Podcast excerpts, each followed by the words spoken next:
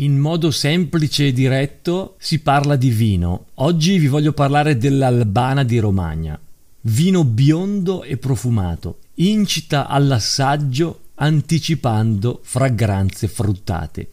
Si sposa con una zuppa di vongole, sarde alla griglia, branzino al cartoccio. L'Albana di Romagna è stato il primo bianco a ottenere la DOCG attribuitagli nel 1987. Questo vino, che si presenta nelle varianti secco, amabile, dolce e passito, è prodotto con le uve dell'omonimo vitigno, coltivato da Bologna fin quasi al mare Adriatico.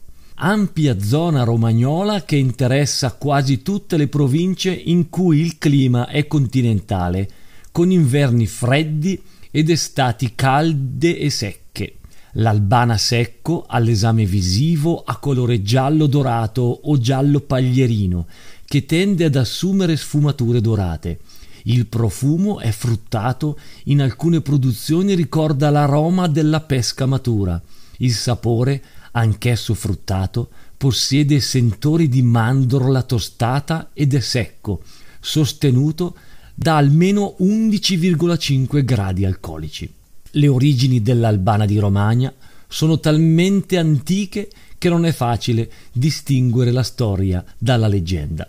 Le prime notizie storiche relative all'Albana di Romagna risalgono al celebre trattato dell'agricoltura scritto dal bolognese Pier de Crescenzi nel 1200. Qui si trova infatti la prima descrizione dell'Albana di Romagna e della sua zona di produzione si dice vino potente e di nobile sapore, ben servevole e mezzanamente sottile.